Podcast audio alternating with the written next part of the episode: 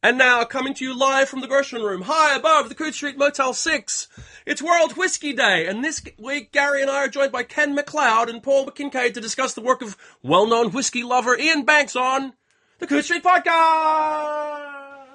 And, and, and we're off, and thank you, thank you, Ken, and thank you, Paul, for, for, for joining us on World Whiskey Day, which seems like the most appropriate time of all to talk about Iain Banks. Um, yes, I should should go down and get myself a glass of whiskey, shouldn't I, just to celebrate? Yes, and since it's 8 a.m. where I am, I'm going to beg off on that for this time. hello, Ken. Welcome to our podcast. I was simply saying hello, Ken. Welcome to our podcast. Oh, hello. It's great to be here. we should probably admit to listeners that we had all sorts of difficulties connecting. So for us, it's sort of like, at last, we, we, we, we can get on with this. But thank you both. I guess we're here to celebrate the publication of of Paul's book on Iain Banks, which is part of the Masters of Science Fiction series from the University of Illinois. Uh, and I understand that to sort of throw it the other way, Ken, it, it must have been some kind of a, thro- a, a trip down memory lane parts of it? Because you were sort of really quite close with the writing of a lot of the work, weren't you, Ken? Yeah, I knew Iain in high school, and we remained friends ever since, really. And we were neighbours for quite uh, quite large stretches of time. Um, he he and I lived in London, within more or less hailing distance, and more recently, for the past for the last 20 years or so, um, on opposite sides of the Firth of Forth. So there's only a short train ride across the Forth Bridge between us. One of the things that I thought was fascinating about when you were in high school, and I guess the two of you discovered Interzone about the same time, and um, I'm, I'm, saying this because being a critic, I like to think the critics ever have any influence on anybody, and apparently, Ken, both you and and Iain were fascinated by the editorials about science fiction coming from um, M. John Harrison and John Clute. That's correct. Yes, it, it was in New World Quarterly. New World Quarterly.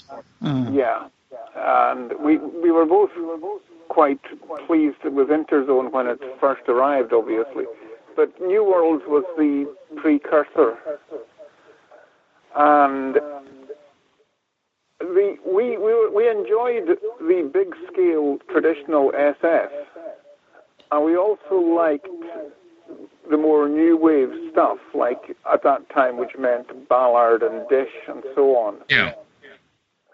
And we did find that some of the traditional SF, like uh, Heinlein and Larry Niven and so on, enjoyable though they were, had some literary and political and philosophical shortcomings, which uh, Harrison and Clute really anatomized in a very entertaining way.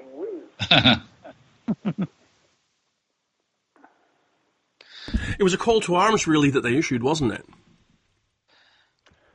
Well, in some ways, it could have been. And we, it was one that we certainly rallied to, Iain more rapidly than I did.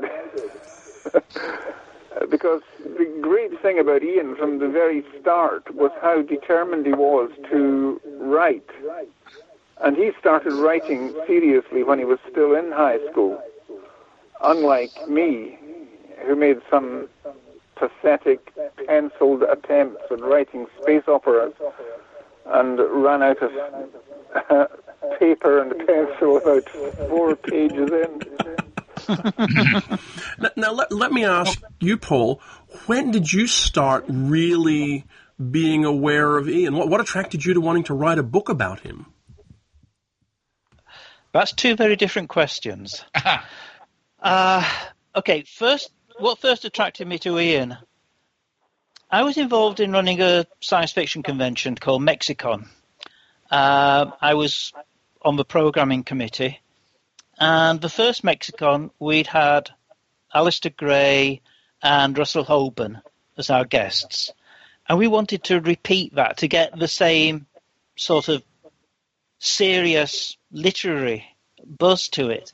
And at one of our committee meetings, uh, Greg Pickersgill, who was the chair, came in waving a copy of the paperback of The Wasp Factory, which had just come out, and insisting that we read it. So I read it. And then I went out and got Walking on Glass, which had just come out in hardback. And we knew that Banks must be one of us. He had to be. You know, you couldn't write those books and not know science fiction. So I wrote to him and invited him to come mm. along. So I've been I was reading him from, you know, his first novel. Kept up with it ever since. As to why I wrote the book, um, it was just after he died.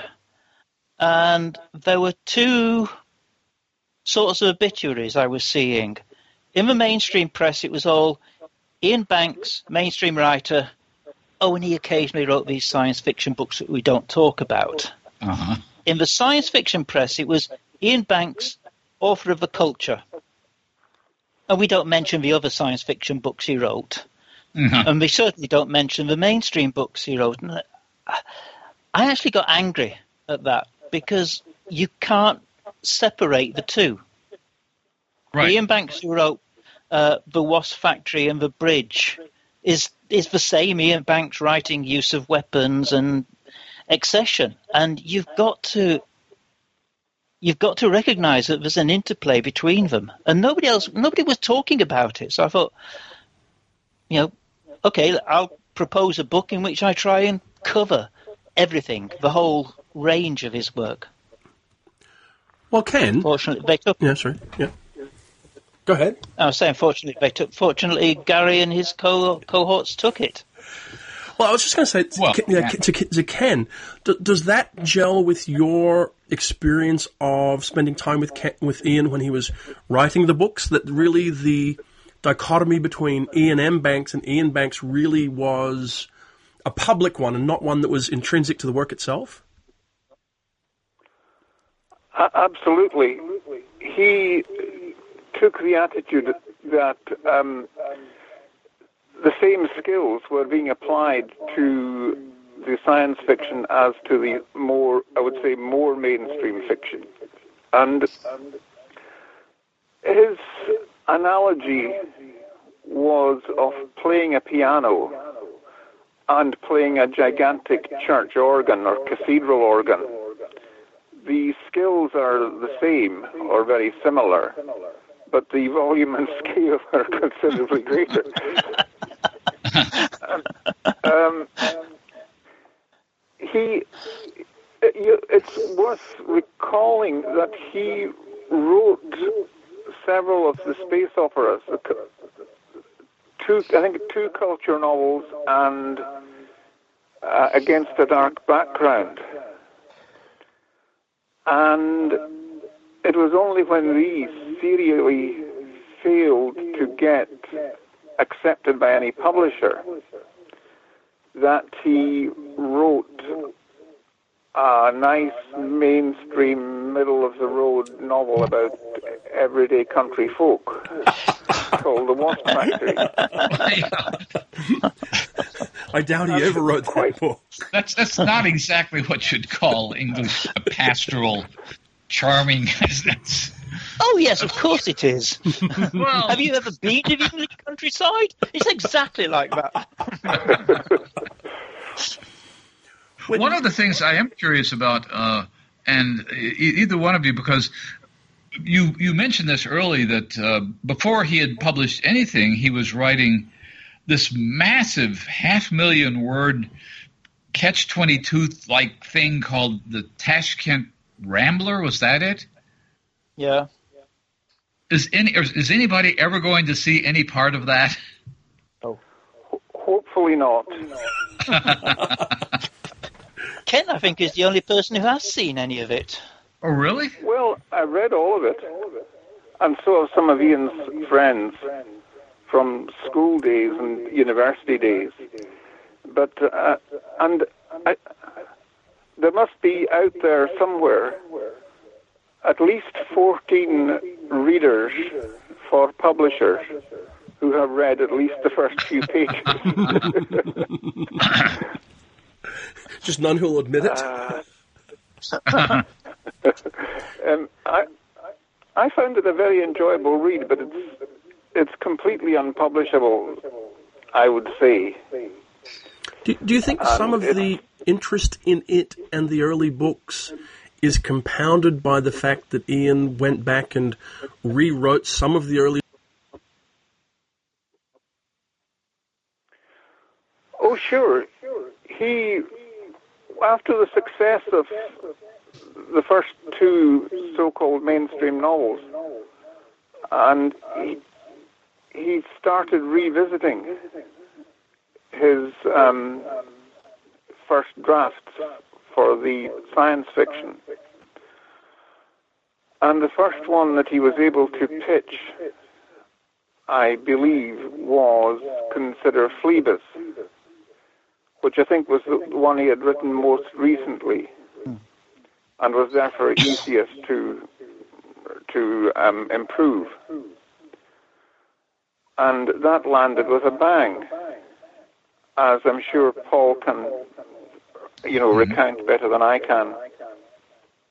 Yeah, I mean, uh, Phlebas, he actually wrote after writing The Wasp Factory.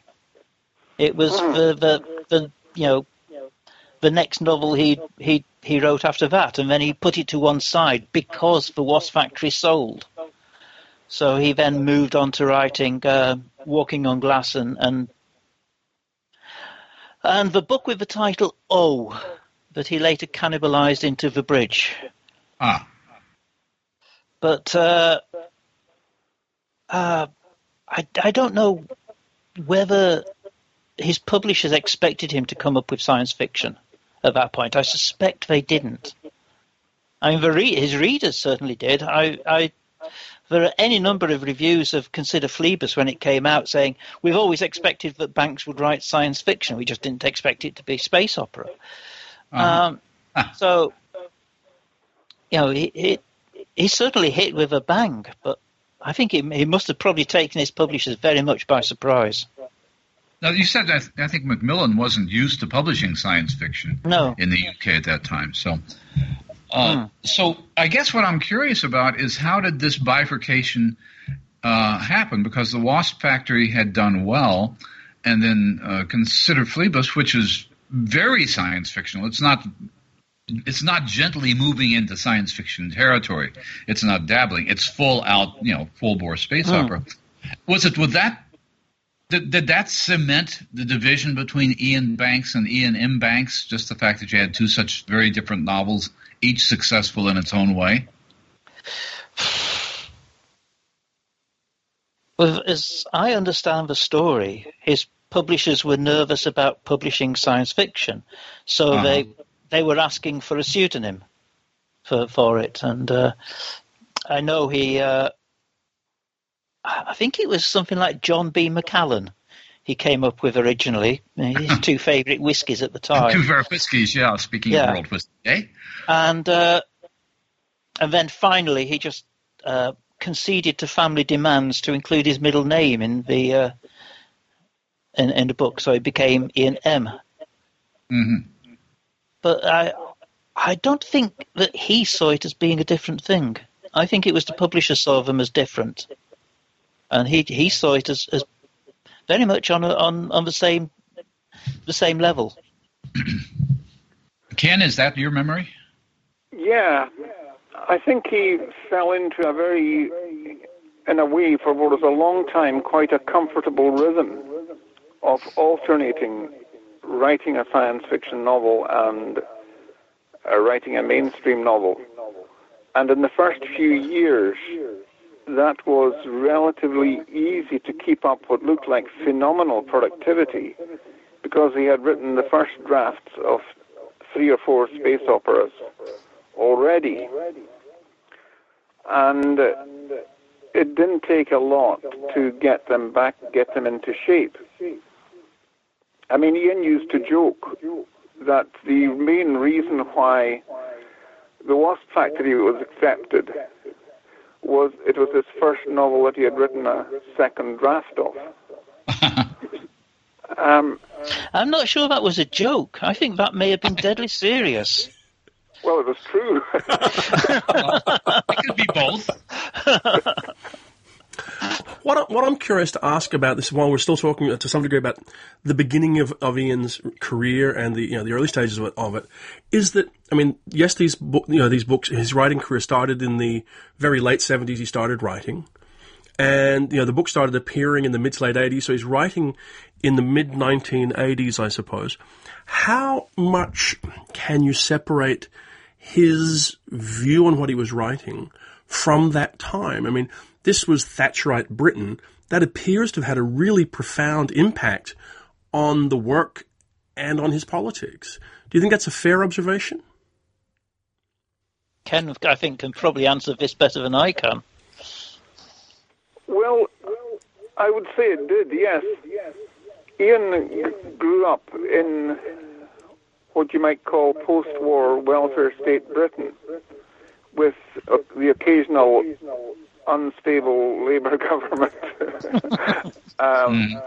And Thatcherism had quite a profound effect on how he saw the country he lived in and what he was trying to do. So you see the effects of Thatcherism and kind of delineated in all of at least the mainstream novels. And this massively utopian counterposition to it in the culture novels, particularly. But also, interestingly enough, you see within the culture novels this element of, if you like, self criticism of utopia. The situations in which the utopian society goes wrong, makes horrendous mistakes. Even at the very first one, um, the first published one, consider Phlebas, we see the culture from the outside, from mm. the view of one of its hmm. foes. And in Use of Weapons, which was the first one he wrote, the protagonist is a mercenary for the culture and who is used like uh, himself as a weapon, including all his flaws. They are weaponized by the culture and its minds. Um, in Look to Windward, you see the long delayed effects of a massively failed intervention that the culture did. And I don't think it's any accident that um, Banks dedicated that novel to the Gulf War veterans, uh, one of whom was uh, uh, an uncle of his, uh, or a cousin, I believe, yeah. That, that, seems to be a continuing theme that is as well intentioned as the culture may be, it, it keeps messing other people up in hmm. various ways. Yeah, and it, it messes itself up. Yeah, and there's there's. I th- I think there is an ambivalence about the whole idea of utopia that runs all the way through his books.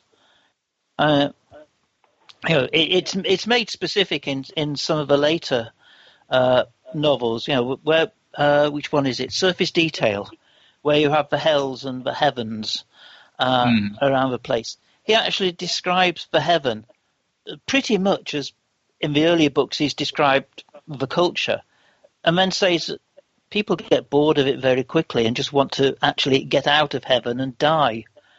Finally, mm-hmm. uh, I, I the, there's that sense that there are limits to utopia. It's not going to be perfect for everybody all the time. What, however, however you structure it. So there's there's a wonderful ambivalence all the way through. One of the things that you mentioned in the in the book, Paul, and I want to check this out with with both of you, is situating uh, Banks not just in the, the, the UK science fiction tradition, but in the tradition of what you call the Scottish fantastic, mm. uh, which to most of us, you know, from from abroad, you think of George MacDonald and Robert Louis Stevenson all the way up to Alasdair Gray. Uh, how does being part of that Scottish tradition set him apart from um, from other from British writers of the same period? Uh, there was Alasdair Gray, I think, was the starting point. There was a revival in Scottish writing um, uh-huh. in, during the 1970s, and Gray, particularly Lanark, became the sort of uh, the touchstone, the the the model that a lot of people follow. I mean, Banks himself followed it explicitly in in the Bridge, and uh, uh-huh. uh, you know, several several other books explicitly follow the pattern of, of Lanark. Uh, it does seem to have been a thing that was very much focused in Scotland. There was a, a sense of political anger uh-huh. that was that was very common in, in Scotland, particularly at the way that Scotland was being treated by conservative governments. Uh, and what you got was a a way of looking at the world that changed, but was different. Uh, there were no English writers writing anything like Lanark, no English writers writing anything like The Bridge, um, mm. no no English writers like writing anything like the Irvine Welsh novels, because they didn't have that same, I think, political anger with him. So yeah, there, there was something that that grew up in Scotland um, sometime during the 1970s and, and found expression in a whole string of really top-notch writers. Yeah, I think that Lark featured as a kind of enormous permission. It was saying to everybody, you can do this. And it was one of those things that nobody had given permission to do before, which was mm. to hmm. combine what's often a very grainy realism, uh-huh. social realism, and psychological realism with the most diverse resources of the fantastic which went, if I recall Lanark correctly, through pulp science fiction, the fa- the fantasy, and you know Bunyan, Blake, um, Wilhelm Reich, etc. Uh-huh. And the thing to remember is that there was a growing school, if you like, of realist writing in Scotland. Um, now, it kind of moved in different directions. One of the classic sort of dirty realist books in Scotland is No Mean City, about uh, gang warfare in Glasgow in the 30s. And then you get the more genteel but still deeply sinister and dark stories of um, Muriel Spark, mm. particularly, of course, the prime of Miss Jean Brodie. And in the 60s, a writer who, funnily enough, came from Greenock, Alan Sharp, wrote what's probably the first novel about Greenock, the town of Greenock, A Green Tree in Gedde. And I remember Iain reading to me the last few paragraphs of A Green Tree in Gedde uh-huh. and saying, I'd love to write like that. And it's a very sweeping lyrical piece of prose. Um, so there were these existing cultural influences. but I think it's also worth recalling that Iain was very consciously writing as um, an Anglophone science fiction writer. He Uh-huh. saw himself very much in the whole uh, American, British, and to some extent um, Australian, etc., world of English-speaking SF, and that was what, where he was try, trying to make his mark. Was there a sense that science fiction was British? And there, there, there's actually a book by I think Colin Manlove called Scottish Fantasy, which was kind of a history of a, a largely Christian fantasy. Was there a sense, and this might be true for you as well, uh, Ken, that, that that science fiction was British and American and Australian, as you say, and that Scottish fantastic was more fantasy, Christian fantasy, uh, moral fantasy, that sort of thing? Yeah, there, there's a lot of Scottish science fiction, but it's it was minor in a literary sense, and a, in a sense of impact on the field. Uh huh.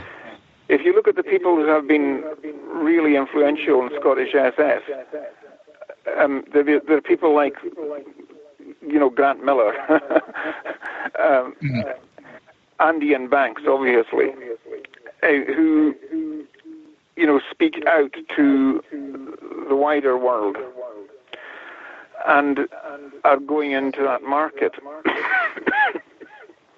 a lot of Scottish science fiction. I mean, I'm generalizing wildly here, Mm. but they tended to be um, a little less ambitious than that. Uh, One striking exception would be David Lindsay, A Voyage to Ah. Arcturus. And to be honest, I don't know if Iain ever read that book. But it's, it's, it's obviously part of this particularly Scottish kind of fantasy which emphasizes duality. Mm. It's one, one of the curious things about the voyage to Arcturus is that for years I've I- I'd run into the most diverse writers who were influenced by that novel, Philip Jose Farmer, and every one of them thought they were the only one who had read the novel. Um, but but there there is that kind of grimness, uh, the kind of Schopenhauerian uh, despair at the center of that novel that uh, it seems to me could be echoed uh, in in some other uh, traditions of, of Scottish writing and British writing, for that matter.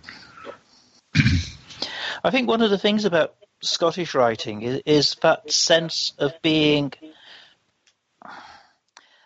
I suppose, a sort of an underdog, the unregarded extra that you know is stuck on at the northern hmm point of England and is, is ignored by most of most of the rest of the the island, and that that sense that they could then show England how to do it properly, show do it do it in a way that was relevant to them, that that tied in with their own experience. Um, the grittiness, I think, comes from the fact that Scotland under years and years of Tory misrule was a gritty place to be. It it it was you know Ah. it wasn't an easy place. It, it I, I re, there's there's something I refer to in the book as uh, the the satirical program Spitting Image. Uh, uh, around the time that Iain was, was starting writing, had Mrs. Thatcher uh, in it talking about Scotland. You know, someone says Scotland, and her response was, "Ah, the test bed." Oh, really? It, it was it was the place where the most unpopular political ideas were tried out, um, and usually failed. And I, I, I think there's that sense of not really belonging to to what British uh, literature was doing. Uh, they could then forge their own identity. Well, there was a if I'm not mistaken, there was a fairly popular Scottish science fiction magazine in the 50s called Nebula. Yeah. Uh, Yep. Was th- did that have any influence on uh, on, on this separate identity uh, business? Uh, I think Nebula sort of disappeared from the scene quite early on, and you know, it, Ah. A couple of generations of writers went by before you you got you know Iain and and Ken and um, Alasdair Gray even coming up Mhm. and, and producing things. So it's I, I I could be wrong, but I'm not sure that I do see a much of a connection there. Okay. Ken, did you have any influence from Nebula magazine when you were a kid? None at all. I didn't Okay. even know about it. what what we got was very characteristic of our generation of science fiction writers, which is that you discover paperbacks and you discover the yellow-spined Gollancz SF Mhm. in your local public library, and you read it from Aldiss to Zelazny, and uh, everybody in between. And then you get out a ticket in a branch library and read all of the ones in that library. and so it goes. So we got the full dose of um, Golden Age and classical SF and New Wave British SF via the New Worlds paperbacks and so on. Um, paperback SF publishing was quite a big thing in the 60s and 70s and relatively respectable. Um, so that uh, garish SF paperbacks would get review quotes on the back from mainstream newspapers. Um, I still have many of them piled up behind me, as at least one of you can probably see if you can see the video. uh, the the thing I wanted to kind of come back to on this about Scotland is how Iain understood it was that Scotland had done the imperial thing and had unequivocally lost. Mhm. I mean, Scotland was a major part of the um, the British Empire.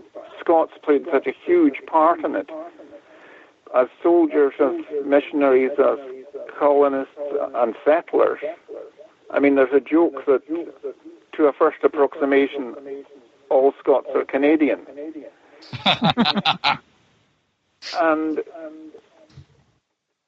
having been so deeply implicated, and then having felt so sharply and abruptly the British post-imperial decline, there could be no real question of empire nostalgia in Scotland.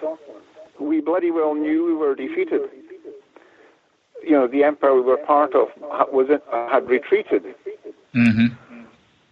Um, so you don't get that strange post-imperial nostalgia that you seem to find in both in British mainstream fiction to a surprising extent, and also even in Ballard, hmm. who is very much a, a writer who's, who's literally lived through this experience of initially as a child, in fact, defeat Oh yeah. and then retreat from empire.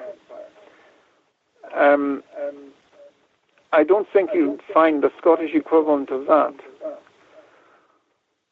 One question which I've never really had a satisfactory answer for is, as Gary mentioned, Iain's SF was space opera, and he never showed any interest in near future science fiction. Only one of his science fiction novels, if we don't count Transitions, Right. is is set on Earth, on a future Earth. Mm. That is Feersum Endjinn. Yeah. So I'll I think I'll throw that out to you guys. Why do you think that was? I think he saw science fiction as being a way to make the big scale grand gesture. Uh, science fiction was implicitly something that had to be huge. You you get reference to scale, reference to size in every single one of his science fiction books. You you can't escape the scale of things in his books, and I think I think he saw Earth as being too small to play the role of being a venue for, for the big scale imaginative work. I mean, Feersum Endjinn, the only one that is set on Earth, Mhm. is it's all set in and around the ruins of a building that is just not on a human scale. It is far, far hmm. too big for you know any human to actually accommodate. You you get weather changes within a single room in Feersum Endjinn. So, as I say, it's it's a matter of, of scale there, but you can only do that in Feersum Endjinn. You can't do that as a, a course in Near Future SF. So, I don't think he saw Earth as, as suiting what he wanted to do with science fiction. See, if I was going to make a guess at it, I would have said it was a combination of things. I would have said that getting clear of Earth allows you to play the kind of games that he wanted to with stories, engage, engage with the kind of things that he wanted to engage with without having to actually work out how you got from here to there. You could let it go and start fresh. I think that clear break was a really important thing. I think it's why it, his his science fiction so seldomly really came back and connected with Earth directly. He he was able to create this enormous scale set piece uh, where you could do these incredible things, and where you, you, you didn't have to allow that it was actually us. It was some altered version of us, something that wasn't actually ever us, that was doing this thing. I also think, in keeping with the enormous sense of humor that runs through it all, I think it was just more fun. If you know, to be honest, I think the idea, and I, I never met Iain, I don't know him at all, or didn't know him at all.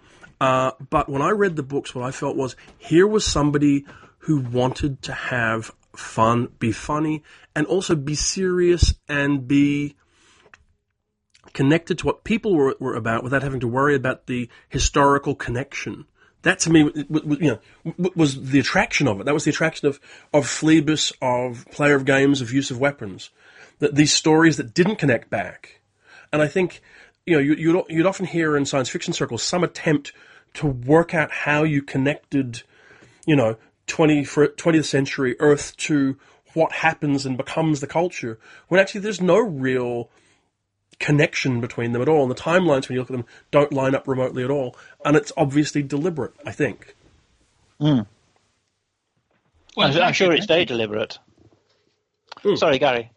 No, if I recall, and this is something I had not caught up on my own, is that the um, some of the culture wars take place in what would be what the late Middle Ages in our history that took place uh, Yep. 12th, 13th, 13th century. So, Yeah. so he is playing a little bit with that a long time ago in a galaxy far, far away kind of uh, distancing. Well, the the the the, uh, the appendix appendices in in Phlebas specifically date the events of that novel around uh, six for six. You know, so it's it's it's very deliberately set that way. I think it's set that way largely to say these are not humans from Earth. This is not our future.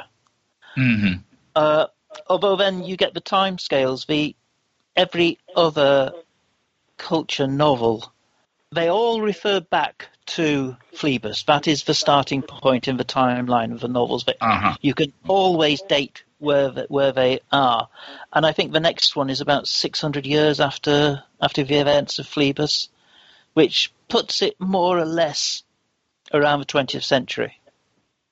Hmm, interesting. But it's it's Yeah. clear that seems to be a, a, me- what, what Jonathan uh, was saying. That seems to be a clear message that this these worlds are not tethered to ours in the way that a future uh, Yeah. Earth would be, and and to, and to some extent, uh, uh, you know, there there. There are other strategies. The other strategy, I suppose, is to set some far in the distant on Earth, do, and in the distant view, what Gene Wolfe does, that you don't really have to make a connection. But it sounds to me like Banks wanted to be more untethered than that. Well, the only one of his space operas that had any tie to us was uh, The Algebraist, which Mhm. is set, well, I, I think it's 4,000 years in the future or something like that. But, you know, they, they, sev- they several times refer back to Earth, so it's very clear that they're, they're from Earth. And I think that's actually the weakest of his books. So, uh, you know, I think actually trying to tie it to us weakened the book in many ways. Do you think it's also a way that this thing where he's basically set up a human culture um, that that is not connected to our timeline and can't be you know humans as you know from from Earth? It's a deliberate way of disconnecting from the imperial dream of a lot of space opera, particularly American space opera, that, that, that's intrinsic to that, that sort of uh, idea that, you know, we are the good and the right people who are going to go on to something wonderful. And if you see the, the culture itself and accept utopia, there's a lot about it that is wonderful. Is do you think there's that, that deliberate attempt to disconnect from, from what science fiction, particularly of the 70s and 80s politically, was doing? Uh, absolutely, yes. Iain was very conscious that he was writing against the grain of a lot of particularly American SF, and at the same time against the grain of a lot of British SF, which was um, what Jo Walton once described as "it's always raining and everything smells of cabbage." uh, this real sense of gloom. And Iain broke away from that. And round about the same time as his first novels came out, we we began to see other British SF writers doing the same sort of thing, although with a more rooted in Earth and a, and a human future. I'm thinking of you know Paul McAuley and um, Stephen Baxter. And I think that it's possible that the early Interzone's call for what they called radical hard SF as a, a kind of escape uh, from the new wave, from the gravity well of British. Ha- had an, at least an encouraging effect on Iain. I can't swear because the, the timing of isn't quite right. It, the Interzone comes out in the late 80s, I think. Early mm, 80s. No, early 80s. Uh, early I, 80s. I think Oh, yes. I think the first Interzone appeared about 82, 83. Yeah. And Yes. the call for radical hard SF, I think, was somewhere around 85, 86, maybe, something like that. So it, it's it's possible that it, it, it fit in. Although I think, you know, we, we shouldn't ignore the fact that I think you were talking about how Lanark gave permission to Scottish writers. We, we shouldn't forget how much permission Phlebas gave to British science fiction writers. It, it was Phlebas that suddenly said, it's okay. You can go out into space and you can do the big adventure. And it doesn't have to be right wing or American or familiar. You can make it different. You can make it left wing. You can make it interesting and fun. And, Um, and write, yeah, I'd write with genuine wit, which was Yeah. something that's just the first thing that struck me the first time I read a Banks novel is that he's is that, he, that he's a funny writer. Yes.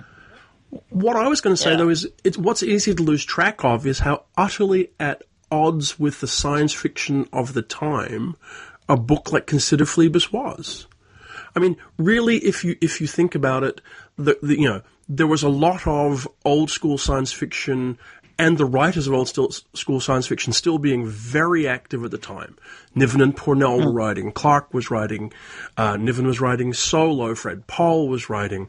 Uh, I think Heinlein was still producing his last books, if I remember correctly, or may just have done so. Um, And then you know, sort of there was the cyberpunk stream, you know, the Gibsons and the Sterlings and the humanists, but there was nothing that was really until that I can think of until Iain came along that took this core seminal heart of science fiction and kind of dragged it in, in, into the modern era and flipped it around and showed it from a different side. The, it, it was almost seems to me, or it seemed to me when I read it at the time, almost sui generis. There was nothing like it. Yeah, I, uh, looking back later, I can see uh, things like Mike Harrison's uh, Centauri device as as being a sort of progenitor in a way. But no, it it it was it was a total change of pace uh, because everything everything that was seen as space opera before then was seen as the work of dinosaurs. that was that was what was that was the past. That was the old way of doing it. It was seen as a, a very conservative form of literature. It was seen as dull. Uh, it was seen as rehashing things that had been written before for the last previous 50 years and was making no advances. You, you couldn't write a groundbreaking new work of science fiction that was a space opera because it, it was inevitable. Space opera had to be old fashioned. And then consider Phlebas comes along and Mm-hmm.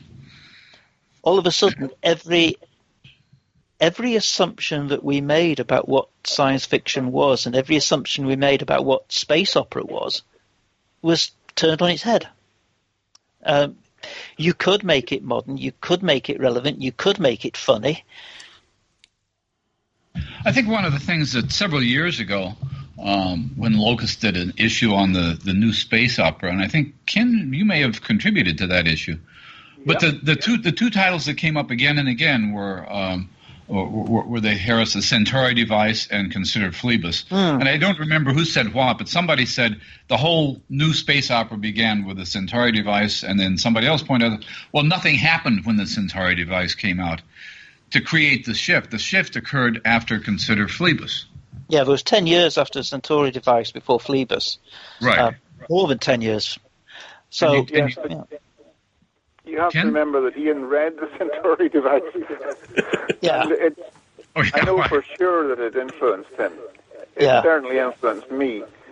One of my first meetings with Mike Harrison, I said to him something you should never say to a writer, basically, which was that I really liked your early work. and I told him Mike would have loved that. he did, yes. I told him how much the Centauri device had meant, and the Pastel City, mm-hmm. and the Committed Men, and of course all the short stories, like Running Down, which I think is the the purest essence of new wave British science fiction, and. Oh, also coming from behind. That's a really violent little story about an mm. alien invasion. yeah. And all of these showed to me and Iain in our teens and twenties that you could do interesting things with the traditional forms of, of science fiction and fantasy. Do new things. And Harrison said, I don't know if it was in that conversation, but I've picked it up from his his kind of um, his own recollection and explanation was that he was trying to, you know, to deconstruct these cliche genres from the inside.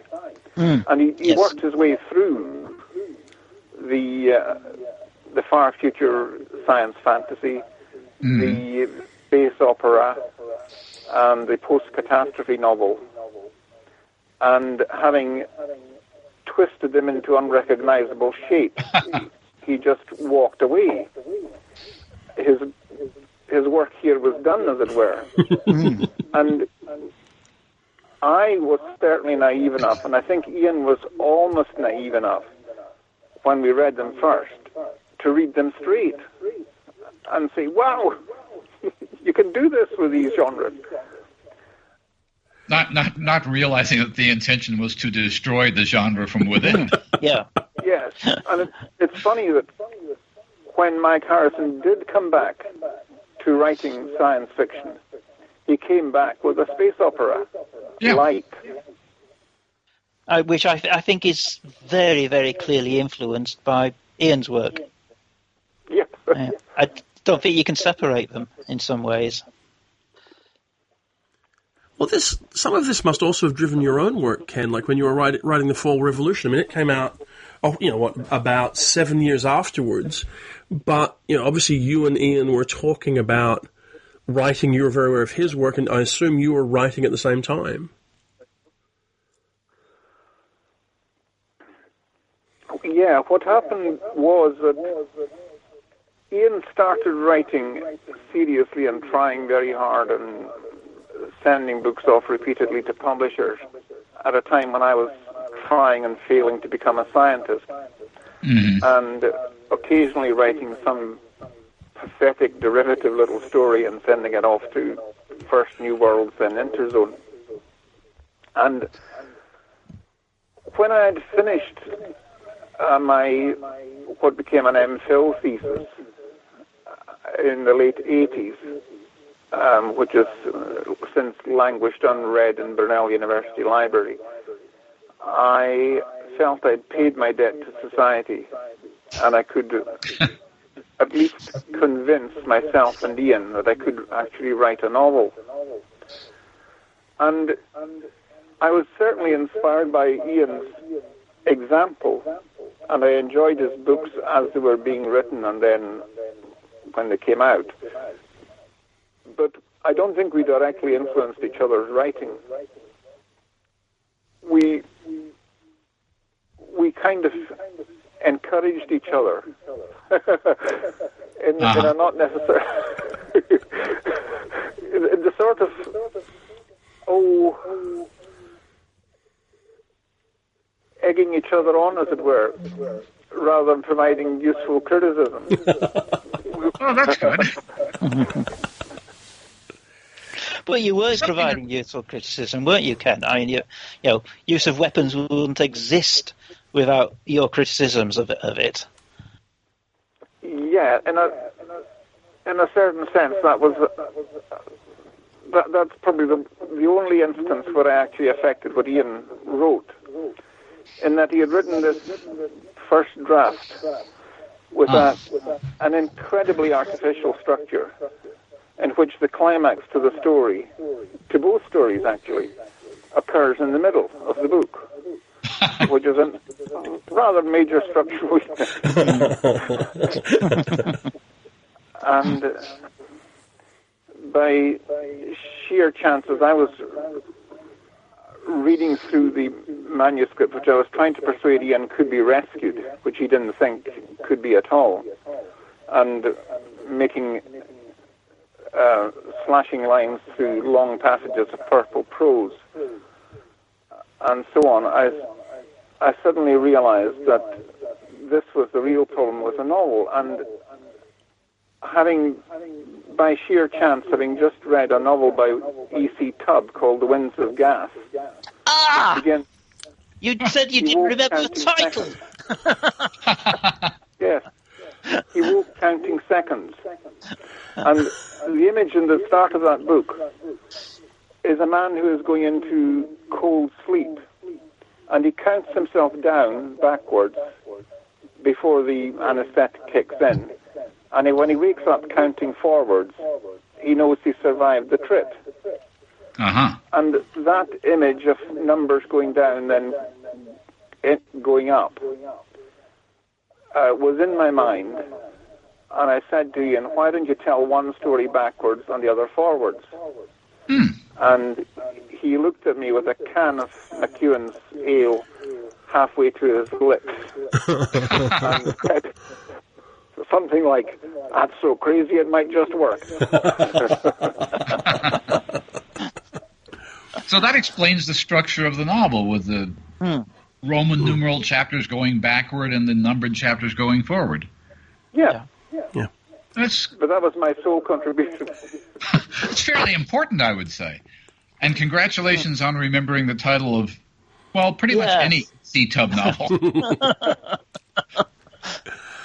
I- I'm curious. But, but I mean, Sorry, sorry, what you saying? the the interesting thing is that Banks was obviously open to the idea of an experimental structure in the novel because Uh-huh. you know, he he did it in the bridge, uh, he did it in in transition, he he did it in Feersum Endjinn. You know, it, he obviously liked the idea of playing with structure, playing with the shape of the novel. I don't, you know, he couldn't. have- He he he could have followed Ken's suggestion if he wasn't up to that idea of really radically s- changing the structure of a novel. Well, I'm curious as to how much of his, uh, especially as as the series went on, how much of his motivation was to try different things. I mean, once you have an established, um, you, you, as they call them in franchise world now, the, your established universe, you've got the culture. Uh, is is there an impulse then to, to want to try formal experiments, to want to not just do another culture novel, but to reinvent it uh, every time out? Well, there are, I think, up to about Look to Windward, he was there were several experiments. I mean, you know, Excession is basically an epistolary novel. Well, yeah, that's odd. That's Uh. And then you get uh, Inv- Inversions, which is a culture novel that never directly mentions the culture. Mhm. So, you know, they, they would explain that. I actually think the last three culture novels, uh, Matter, Surface Detail, Hydrogen Sonata, are actually in many ways the most traditionally structured, most traditionally written Mhm. of, of, of his books. So it's sort of like there's a tailing off of the idea of experimentation later on. Ah, Oddly, do you think that's why they became somewhat better uh, received within fandom, in particularly in the United States? It's possible. I think that the, the, the thing that is also happening in these final culture novels is an increasing self-criticism of the culture Mm. um, and an exploration of its limits. In it, so that, for example, the Hydrogen Sonata is about subliming, which has been uh, kind of a background possibility and until then. And it's the first time that Iain seriously set about exploring what it meant. Um, the okay, can I just go back? Another Yeah. thing that has struck me is that with Excession, Iain caught up with cyberpunk and computer, computers and all that within the culture novels. Because in the novels that he wrote, the first drafts of back in the uh, 70s and 80s, you don't have quite this sense of information, high density information, and interconnection and communication. Mm. The the interface between the minds and the characters in uh, Phlebas, and I think in use of weapons too, is even called a terminal, which you know quite directly reflects the state of computer technology when Iain was writing it. And suddenly, with Excession, you've got um, a novel that's got far more view, viewpoint. You've got the viewpoints of the minds for the first time. Hmm. You've got an, an attempt to look at how what mind communication looks like, and so on. And he builds on that in his subsequent culture novels. Well, I got to remember also that Excession was the first new culture novel he'd written Exactly. since he got published. Ah. So I it see. was over. It was over ten years since he'd previously written a culture novel when he sat down to write Excession. It's, it's not there in the time frame of when they're published, but in, in terms of when they were written, Yeah. you know, because uh, Phlebas, which was the the last of the first set of culture novels, was must have been written about eighty three, because Wasp Yep. Factory came out in eighty four. Uh, and then Excession came out in what ninety four, Six. something like that, ninety six. Yeah. Okay. So yeah, so there's at least a ten year gap between the writing of those two culture novels. It's bound to change in that time. Yeah, yeah. Well, obviously, I mean, he was heavily invested in both the quote unquote mainstream or non less obviously science fictional novels and um, even a work like The Algebraist, which kept Yeah. him away from the culture. And I guess there must have been a question across what was tw- 25 years. I mean, that's the thing that surprised me looking at this. That I mean, he wrote, you know, uh, well, published, not he wrote them earlier. He published culture novels across a 25 year period. It had to have been challenging to keep it fresh and worthwhile to come back to. hmm I would have thought. Yeah. Yeah. I mean, th there was a time around the time that uh, Look to Windward came out, uh, which was what ninety nine. 2000. He was he Yeah. two thousand. He was saying in interviews things like, uh, "Yep, well, I think this could be my last culture novel," or "I've basically I've run out of ideas for what I I can do with them," or "I could just rehash some of the old ideas." But there was there was a sense in the way he was talking about it that it had come to an end with Look to Windward, and Hmm. again there was a gap. You know, it, it was another not 10 years, but quite a long gap between Look to Windward and Matter, Yes. which I think was 2008. Yes, exactly. So, yeah, an eight, an eight year gap there. I, one thing I'm curious to ask you both is, I mean, you you, you touched on this in some ways, Paul, by saying what you thought Iain's least successful book was for you. I'm curious, where do you Yeah. both think he hit his straps? What was the high What was the high watermark in your opinions?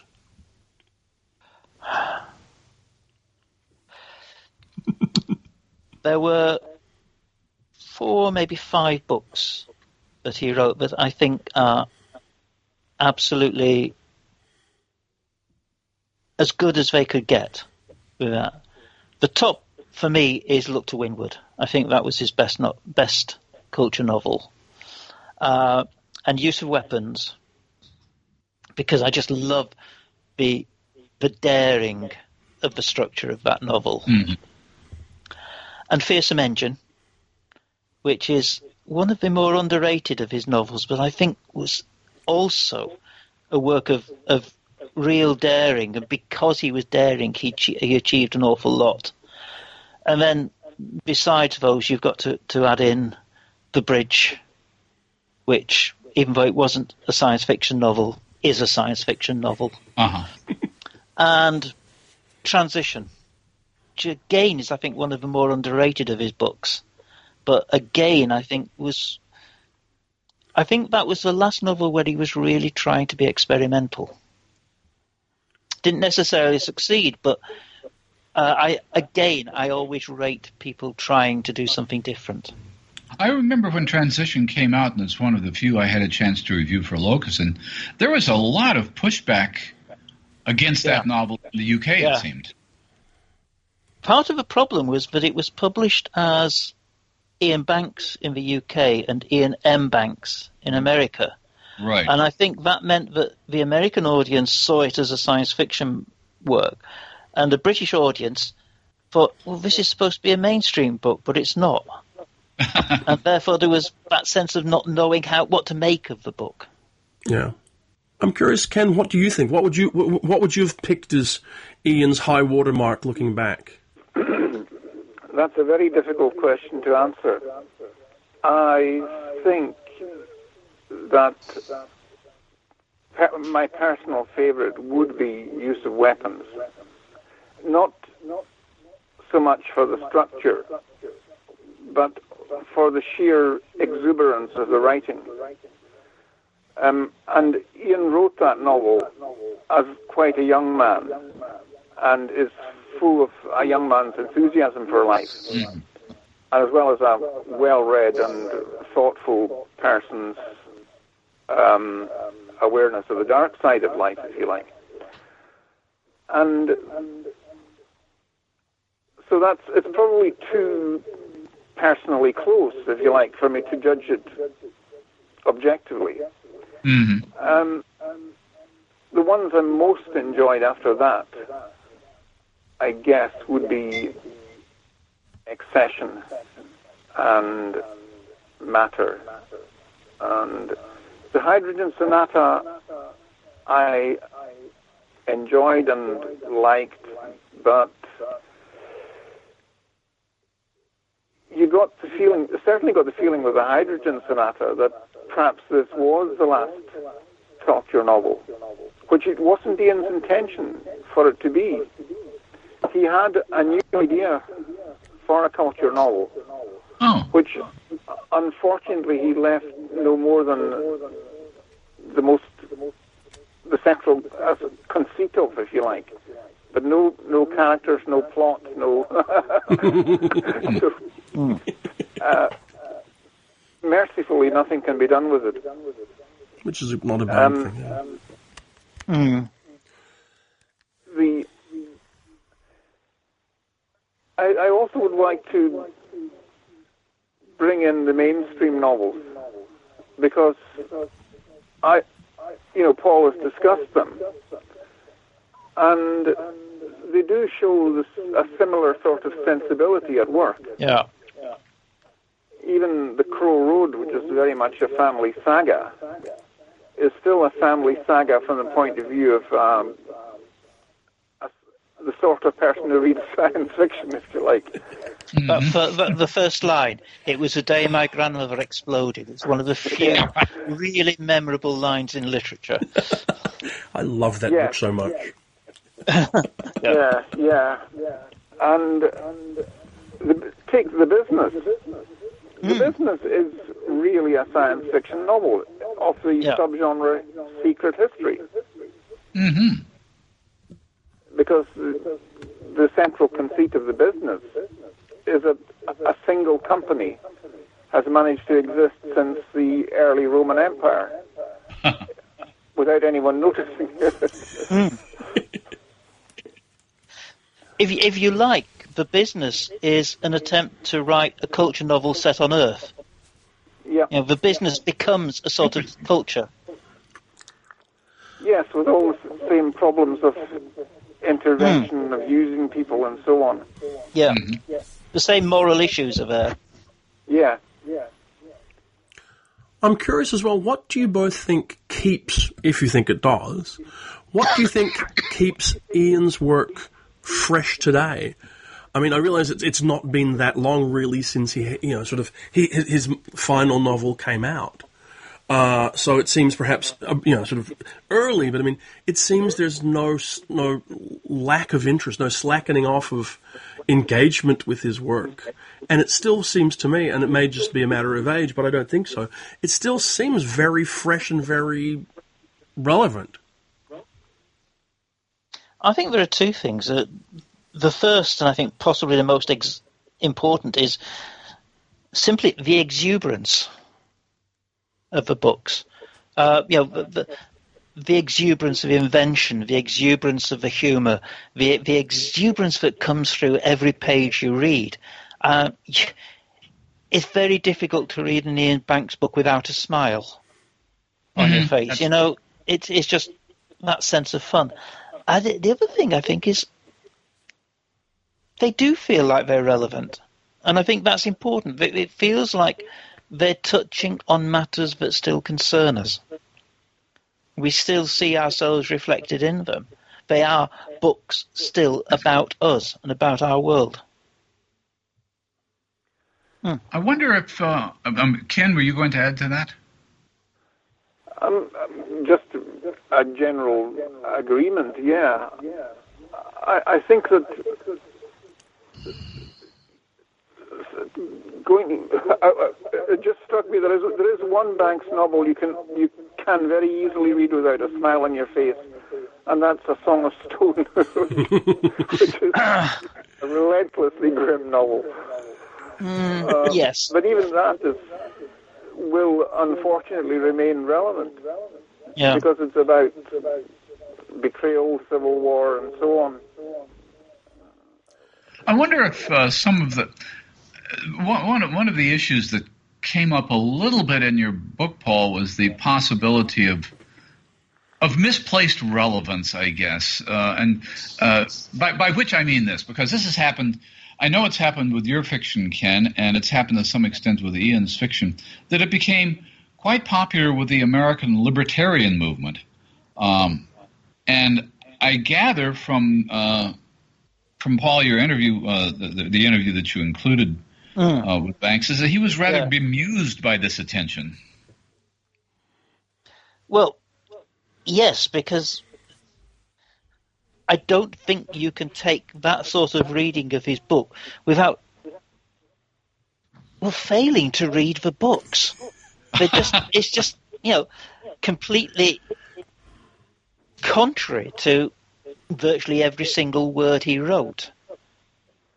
Um, I honestly continue to be astounded by how poor many readers are. How how they will they will read according to a, a, a preconceived set of ideas and find them even in works that specifically contradict part- those ideas. Uh, isn't that partly the power of genre, though? If you have a group of readers who who think, okay, this looks on the surface like a Larry Niven novel, so therefore it must be a Larry Niven novel, no matter what it actually says. Is that a strength or a weakness? I would call it a weakness. I mean, these these are misreaders. I mean, uh, I, I realize that people tend not to want to listen to what an author says about their own work. There's this idea that you know hmm. the author doesn't know. But I mean, again, I didn't know Iain Banks, but I read a couple of interviews and it was pretty clear that that. I mean, apart from the fact that it's blatantly clear in the text that it is antithetical to at least the American libertarian movement, it appeared to be hmm. antithetical to what he believed as well, very, very strongly, and to what he thought he was doing as well. You think that'd be fair, Yep. Ken? Well, Ken, yeah, because you've gotten a lot of attention from libertarians as well. Well, there's more excuse in that case because I was genuinely influenced by libertarians, and to a degree Uh-huh. still am, and that I take their a lot of their ideas with. Uh, Ooh. with Starfrank Ooh. quite clearly about anarcho-capitalism. The Starford Um, practice, yes. It's still pushing it uh, beyond that into kind of maybe even into accelerationism. But you know, the fall revolution books are obsessed with socialism and with libertarianism, and I've tried to move away from these since. But the I, I, I kind of see, I, I do see what some American libertarians see that's congenial in them.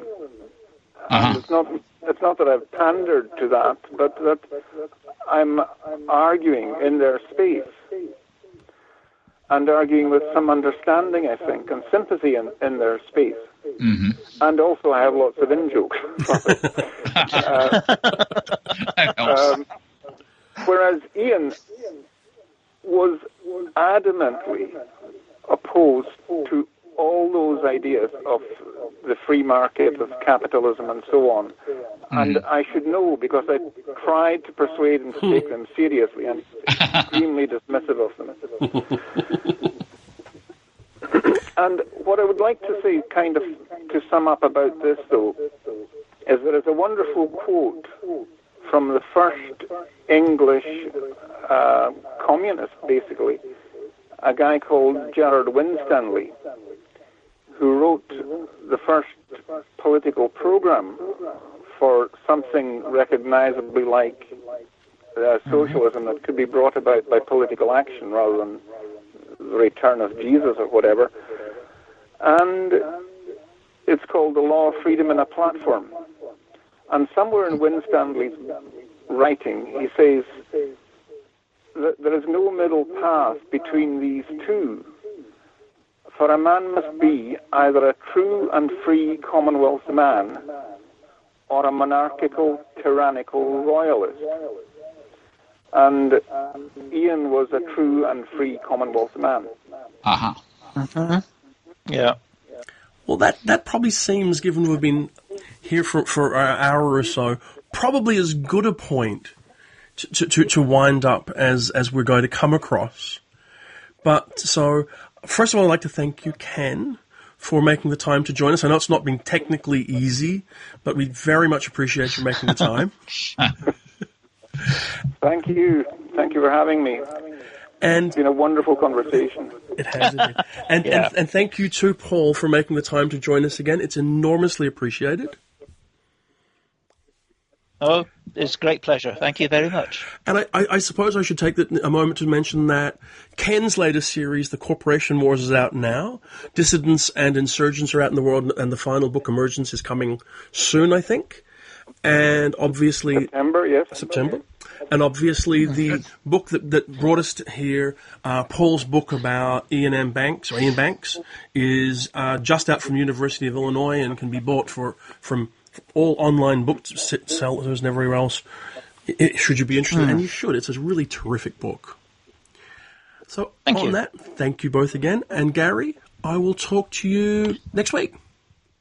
Next week, and until then, this has been the Coode Street Podcast. Thank you very much. Thank you. Thank you. Bye. Bye.